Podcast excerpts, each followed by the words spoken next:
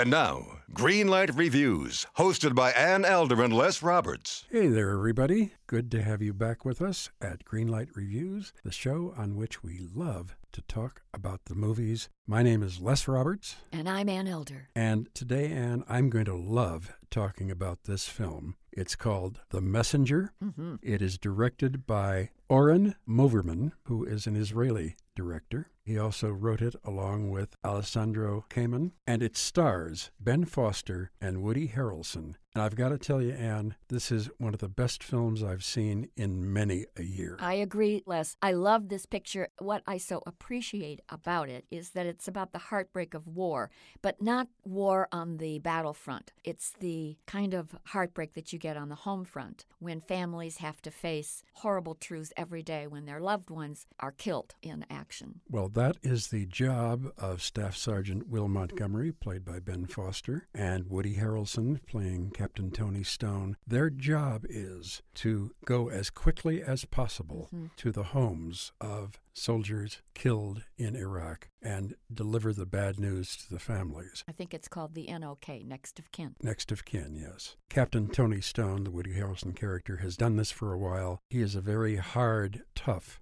guy, and his rules that he lays down for this new protege of his, Will Montgomery, played by Ben Foster, is don't touch the people, don't hug them, don't get involved with them, don't even introduce yourself to them. I thought it was interesting too, Les, that he said never ring the doorbell, always knock, because he doesn't like the idea that some homes have perky doorbell sounds. And he thought it would be too terrible on the owner of the house or the loved one of the person who's been killed if he has to give them bad news after this kind of melodic, upbeat Yes, doorbell. He was talking about, you know, I'm a Yankee Doodle dandy, Yes. and your son is dead. Every one of these scenes, Ann, is so emotionally wrenching for me. And I think for everybody in the audience Uh-huh. with whom I watched it, I absolutely couldn't get over it right from the very beginning. We hear that Will Montgomery is a hero. He was badly injured in Iraq. He has an eye problem and he limps a little bit, but we don't quite know what happened to him, except everybody treats him as though he were a hero. Correct. And he's very uncomfortable with that. Woody Harrelson treats him like a jerk. And what is exciting about the film and positive about the film is the friendship that grows between these two guys. Mm-hmm. The other amazing thing about this movie is Samantha Morton. I agree,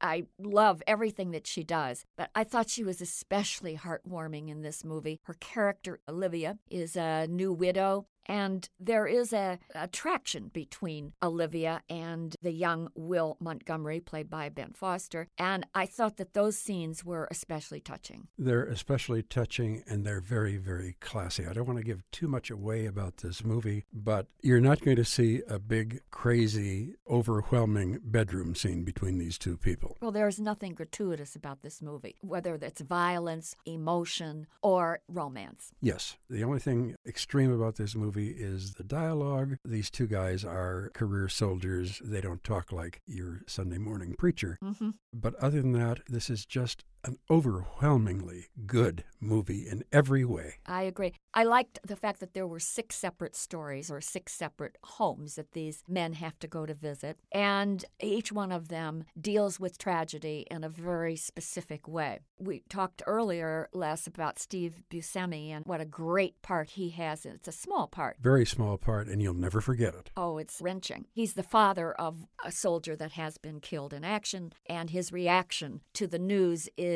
anything but easy on the men. I have to tell you that to add spontaneity to the film, the director, Oren Moverman, didn't tell Foster and Harrelson how the families were going to react on film. So that when they got there, they would be just as surprised by what the actors did as the audience was. I thought that was a very interesting directorial technique. Interesting and very, very exciting because now looking back on the film, I was shocked by these very short scenes with the next of kin. And I was shocked shocked at how they reacted. I was shocked at how these two men, Ben Foster and Woody Harrelson, reacted to Mhm. them. Mhm. Harrelson, especially, he's going to do what he does no matter what anybody else does. He's going to say what he has to say and get out of there. And it's not that easy for Will Montgomery. Now, who do you think this movie belongs to? Because we've talked about Woody Harrelson and Ben Foster. I have my opinion. I know where the spotlight is in this picture. I think that Ben Foster, who has never frontlined movie before, he's mm-hmm. never had to carry it on his shoulders, he gives one of those performances like, oh, let's say Edward Norton or Ryan Gosling Mm-hmm, mm-hmm. in this day and age, and remembering the movie debuts of people that went on to be great stars, like Charlton Heston in a film called Dark City, like Richard Widmark in Kiss of Death. Correct. You see these people and you say, ah, they're going to be with me for the rest of my movie life because they are so good. Ben Foster, and I've seen him in a couple of things, specifically 310 to Yuma, where he played a vicious, Mm-hmm. wonderful killer. But in seeing The Messenger, I thought, this guy is going to be with us forever. I agree. You're going to talk about this guy the way you talk about Brando, the way you talk about Robert De Niro, the way you talk about Al Pacino or Gene Hackman or Dustin Hoffman. I agree. These guys Are great. are great, and I think Ben Foster is right up there with them. I like the fact that Foster is so self assured in his choices as an actor. He's confident, he's poised, and it seemed to me that at no time in this film did I see him resort to any kind of actor trick. Oh, no. He was so in the moment. He is such a brilliant performer, and there's not one iota of that cold, maniacal killer that we saw him portray in 310 to Yuma. This movie really shows his softer, much more gentle side. And there's another wonderful part about this movie that we haven't talked about either, and that is that there is quite a bit of humor here. Oh, yeah. While the movie is incredibly sad, there are many scenes between the two army guys where they're in their civvies and they're getting blasted at a bar and they're trading stories as only soldiers do and they're playing pool and so on. And when they're shooting the breeze, they're quite funny. And there are these wonderful moments of true humor between two guys that are going through a rough time. Absolutely. Woody Harrelson's character, Tony Stone, has a problem. He is a recovering alcoholic. Mhm. And we see how he goes about his recovery, which is he has to recover every day. And this starts out being kind of amusing and kind of sad. And when you get into it, he is a very, very tragic character. When you get into the Ben Foster story, the mm-hmm. Will Montgomery story, a little more, he turns out to be a fascinating and very, very interesting and very, very sad character. There is no politicizing in The Messenger. No. There is no Hollywood type ending in The Messenger. But it is a positive movie. It has so many great scenes in it. It's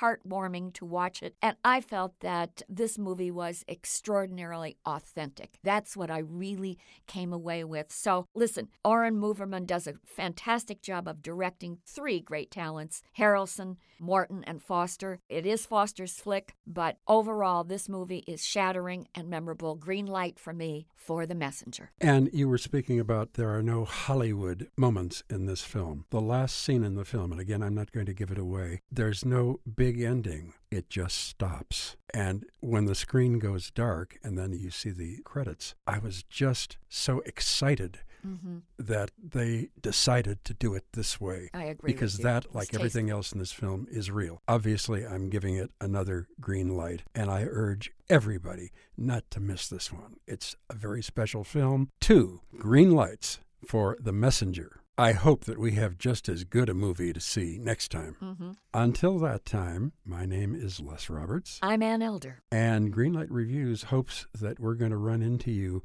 having as good a time as we do at the movies.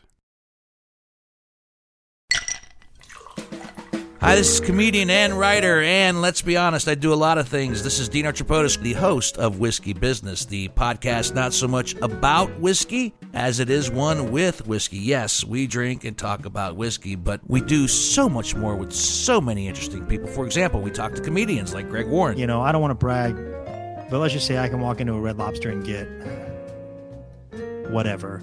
You know, I think the pause right there is probably more important than the word. Amazing athletes like boxing champion Buster Douglas. When a fighter's down and he's looking for his mouthpiece instead of trying to get up. That's when I knew it was over. Yeah, yeah, right? And yes, Bigfoot chasers. Do you believe in Bigfoot? And if so, does he really eat beef jerky? the Bigfoot thing is people have seen these, and, and, I've seen a lot of compelling evidence about it. It's Whiskey Business with Dino Tripodis. Join us for what we call a good conversation with a good pour.